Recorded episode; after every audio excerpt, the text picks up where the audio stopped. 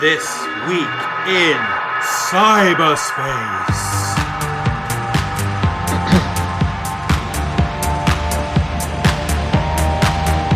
That is right. We love our computers, right? And all the AbFab apps that we use. But what did it take for them to be so smart? And what was the human cost of building all that AI technology? Well, content moderators in Kenya are currently suing Meta for a range of things, including lack of mental health support, because these people have to review violent and sometimes even illegal content so that we don't have to. Uh, Brett, this case against Meta, which owns Facebook and Instagram and other familiar platforms, is so interesting because it's like the humans are fighting back against big tech and, and large language generative AI on the grounds of abuse. Yeah. Hi, now. Great to be here for this week in cyberspace.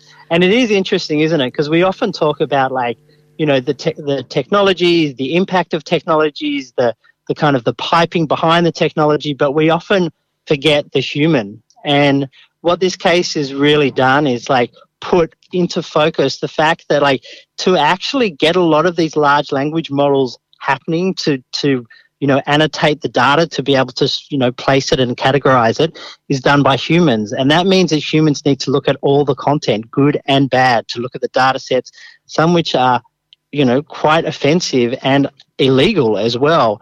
And so those folks in kenya um, are taking meta to court to basically say that they have you know they're suffering trauma that they're suffering mental health anguish that they haven't been provided with the proper support. Yeah, because um, these workers yeah. uh, kind of filter out references to violence and sexual abuse. They're like they're like a human filter. They have to read descriptions of extreme violence, of rape, suicide, and they have to categorize those that content for the AI. Um, so there's a human data input to train the digital algorithm, um, but but the difference is that AI doesn't get traumatized yet. I think. Yeah. as far as well, I we can don't tell. Know.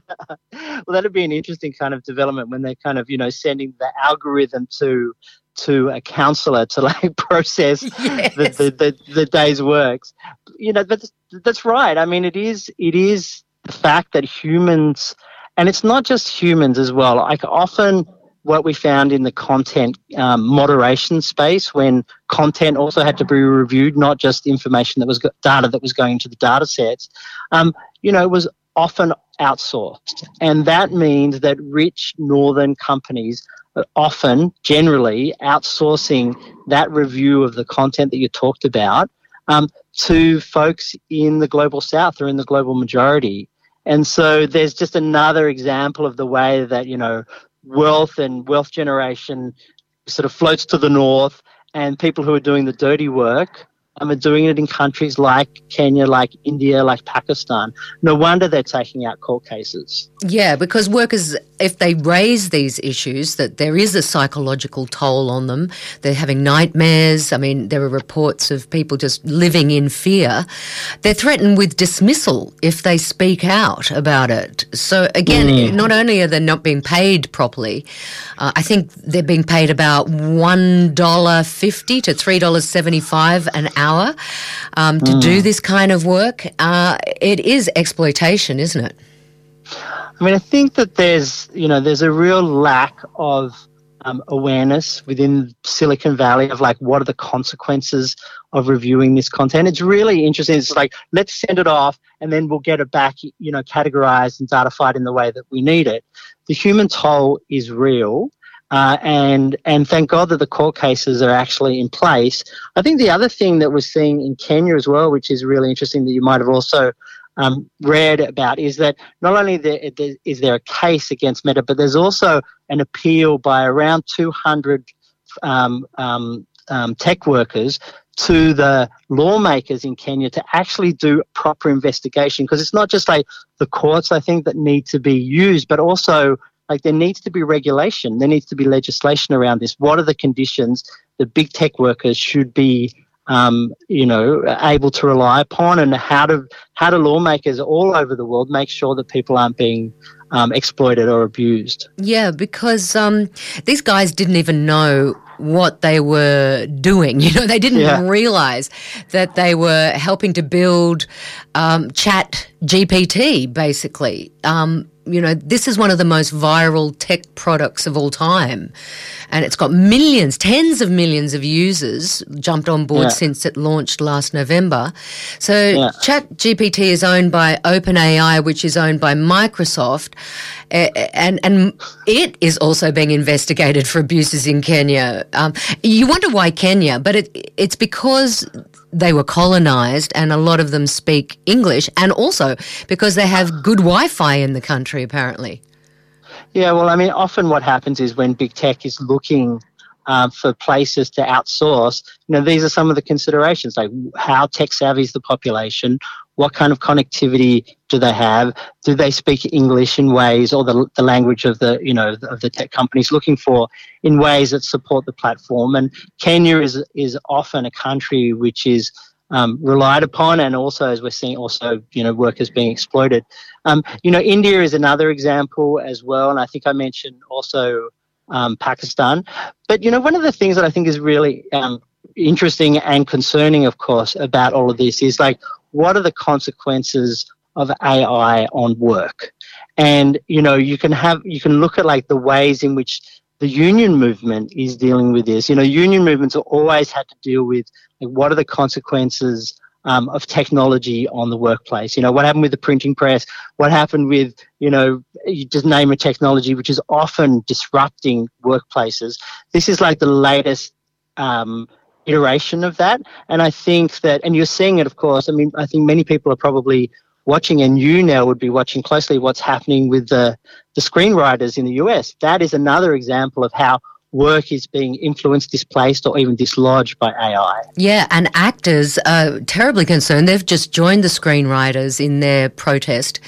Uh, in their kind of stop work protest because their image, their likeness is um, being signed away for use in perpetuity forever. So they're basically written out of a role by AI. The the computer can generate their image and their likeness and um, create and characters. Script. Yeah, and the script. And, and, the script. I mean, I think you know. I think most many people who've been who are listening have probably used ChatGPT uh, or Bard or one of the other. Um, you know, generative AI platforms. It's incredible. Like I went to see um, I went to see Carmen last night, uh, the film. It's a new film. Um, um, and, you know, I asked just, I was just, you know, playing around with the tool and I was like, write me a poem about Carmen. And it delivered within, like, before it even, just after I'd pressed send, like this extraordinary poem about the plight of Carmen. Um, you know, so you can imagine what that does for, you know, you can, who's going to write the next episode of Succession? Uh, is it going to be a human or is it going to be AI? So this is another industry that's again impacted so significantly by technology. Well, we, we know one thing for sure. Jerry Hall will not be writing that next episode of uh, Succession because she's uh, signed away the rights to tell the story uh, writers anything about right, her relationship with Rupert Murdoch. But let's talk about Sama for a while. That's the outsourcing company which employs these Kenyan workers. It get, mm. I mean, the workers get paid, as I mentioned, one point five dollars. Um, Sama gets paid $12.50 by OpenAI for every hour um, that they work on this. So it really looks like exploiting cheap labor in this case. You know, you knew you knew the creator of this company, who was once the darling yeah. of the tech industry. Tell us about her. Well, actually, she's um, she started the company I think in about 2008, and it just goes to show like how things can go awry because her whole platform was that you know you can digitally empower people around the world who can largely women actually who can use the digital platform to be able to do um, you know digital work outsourced so that you know you can be you can quantif- um, um, you know determine the legality or otherwise of content. You can you know um, quantify. You can all the things that you could do um, you know, in an office, you can actually outsource it to a person, um, you know, digitally. And so it started off being really like thought of as a really positive thing. But now what you're seeing is that Sama, the, the, the company, which was started by Leila, was a person who I did know. And she, I know that she was there with good intentions. Um, but you know how the way it's rolled out now is that you know Sama's being taken to court along with the, some of the tech companies, including in the Meta case, I think, um, to say that like this is the the sort of the third party in between the company and the worker that's responsible for the conditions in which the the, the workers have you know have had to um, uh, engage in their their work and in their technology. Underpaid, under resourced. Um, as you said, some people didn't even know what they were um, classifying. Um, no mental health support, etc.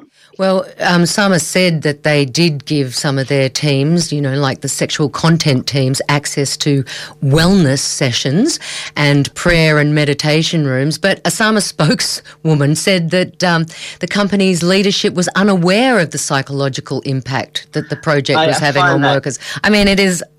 Are they for real? very, very you're gonna, questionable. You're going to sit humans down in front of all this toxic content and expect them to walk away unscathed?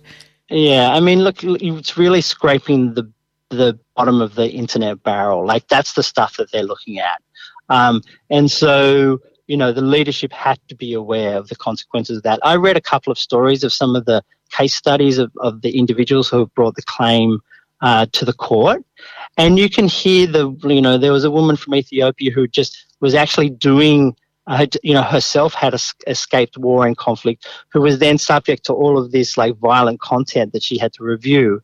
So you know, the irony there is is um, very bitter, uh, and I think it gives it's just an example of the way in which um, big tech, you know, has just has has had so many impacts on society, so much impact on often the most marginalized as well. People who are looking for work, people who think that there's an opportunity here to engage in like you know the wealth and the kind of uh, of of technology, and in fact, you know, again, just like scraping the bottom of the barrel in order to like make a livelihood. You're listening to This Week in Cyberspace, where we stand for humans in the AI age. And we're talking about a new class of worker, a growing class of worker who's responsible for reviewing material that's toxic. Um, but but th- those workers are starting to unionize now to challenge big companies um, because that they found it was not just Sama, but the whole country. Kenya was going through the same kind of experiences, so they're fighting for better conditions. Um, where is it at at the moment? Do you know? They put a petition into government to regulate the AI industry. Um, how is that going on? Because this, as I say, is just going to continue to grow in terms of its demand. Mm. People yeah. are going to need to be employed to do this kind of difficult, to say the least, work. Mm. Well, I mean, I think that the whole the whole AI sector is, you know, there is a push towards regulation. We've seen in the European Union context, um, which we've talked about in previous weeks, about the AI Act, which is like Europe trying to take a stand. Much of it is about the consequences and the impact of the technology, as opposed to the workers who are engaged in the sector. Um, um, so, I, you know, as far as I'm aware, I think this case in Kenya is like one of the few, but definitely the early and not the last uh, attempt to draw attention to the rights of workers.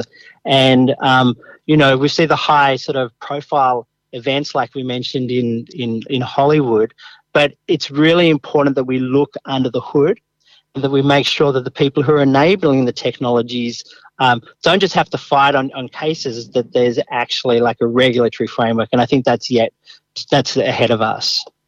I should mention that Sama no longer takes content moderation projects so that uh, they're not right. putting those kind of people under that um, under that duress anymore. Yeah, but, but you know, on, just just on that matter, like there's also now a claim for unfair dismissal as well by those people who were fired um, when when Sama decided to move out of the business in Kenya. So, you know, you can't really win. I think it's important that um, you know past past wrongs are actually righted, and so we'll again we'll see what the outcome of that is.